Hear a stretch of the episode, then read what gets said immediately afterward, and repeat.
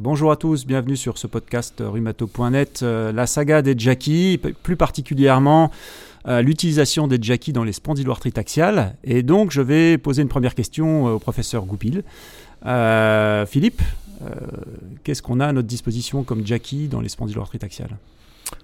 Alors, merci Clément. Alors effectivement, c'est aujourd'hui la troisième classe dont on dispose dans cette pathologie, après les anti-TNF et les anti-L17.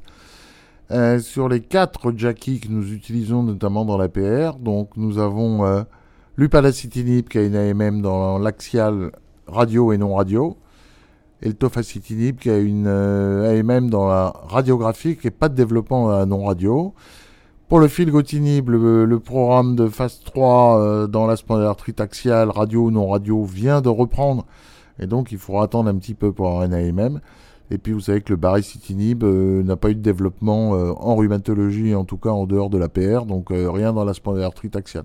Donc, au moins 2 JAK inhibiteurs qu'on peut utiliser aujourd'hui dans la spondylarthrite axiale.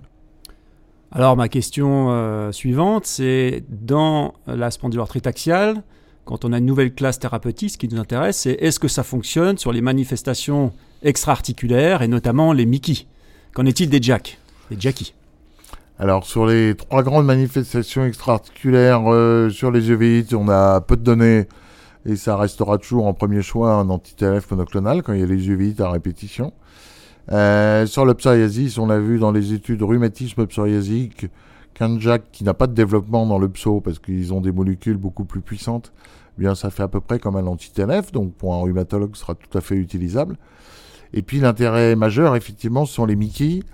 Donc aujourd'hui l'upalacitinib à l'AMM à la fois dans la RCH et dans le Crohn, même si on en attente du remboursement. Ce qui fait que si aujourd'hui vous avez une spondylarthrite axiale plus un Crohn actif, ce sera soit un anti-TNF monoclonal qu'à l'AMM dans l'axial et dans le Crohn, soit l'upalacitinib. Petite différence pour la RCH, parce que la RCH, à la fois le tofa et l'upada ont l'AMM.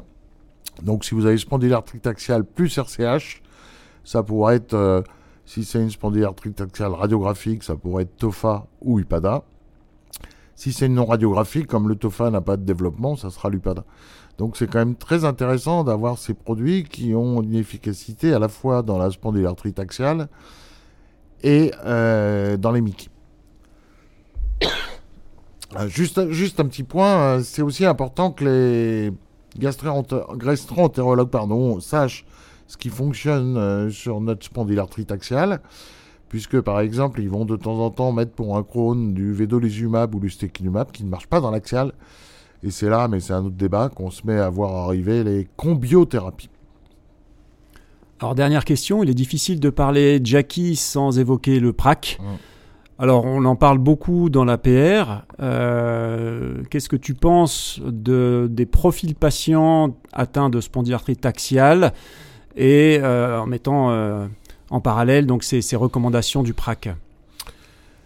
Alors, effectivement, il est difficile de ne pas en parler. Moi, pendant la procédure du PRAC, ou même depuis qu'on a leur conclusion, j'ai prescrit plutôt beaucoup de JAK dans la spondylarthrite axiale. D'une part parce que plus souvent ce sont des patients d'une trentaine d'années sans comorbidité, donc on n'est pas du tout dans les populations identifiées par le PRAC. Donc pour moi il n'y a pas de contre-indication la plupart du temps, même si bien sûr ce qui a modifié notre contenu de consultation, c'est qu'on va interroger tous ces patients si on envisage un JAK sur les facteurs de risque, sur les antécédents thromboemboliques veineux, sur les facteurs de risque cardiovasculaires, etc.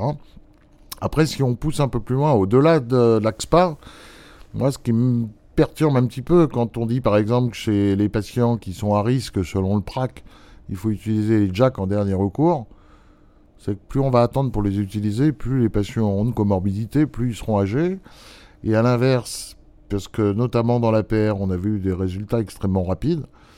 Si en 15 jours, vous mettez un patient en rémission et vous contrôlez parfaitement l'inflammation, vous allez réduire le risque cardiovasculaire, le risque thromboembolique veineux dont on sait qu'il est lié à l'activité inflammatoire, et probablement le risque tumoral.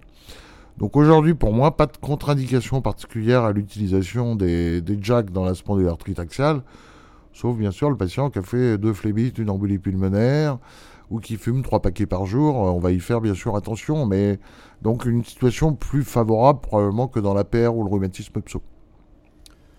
Et puis sur la tolérance, on attendra aussi les premiers résultats des registres, notamment du registre MAGIC, dont la spondylarthrite fait partie, hein. C'est une indication qui est retenue dans le registre national. Bien, écoute, merci beaucoup Philippe d'avoir répondu à ces quelques questions dans le cadre de la saga des JAKi, spondylarthrite axiale. Merci à toi Clément. Merci à tous.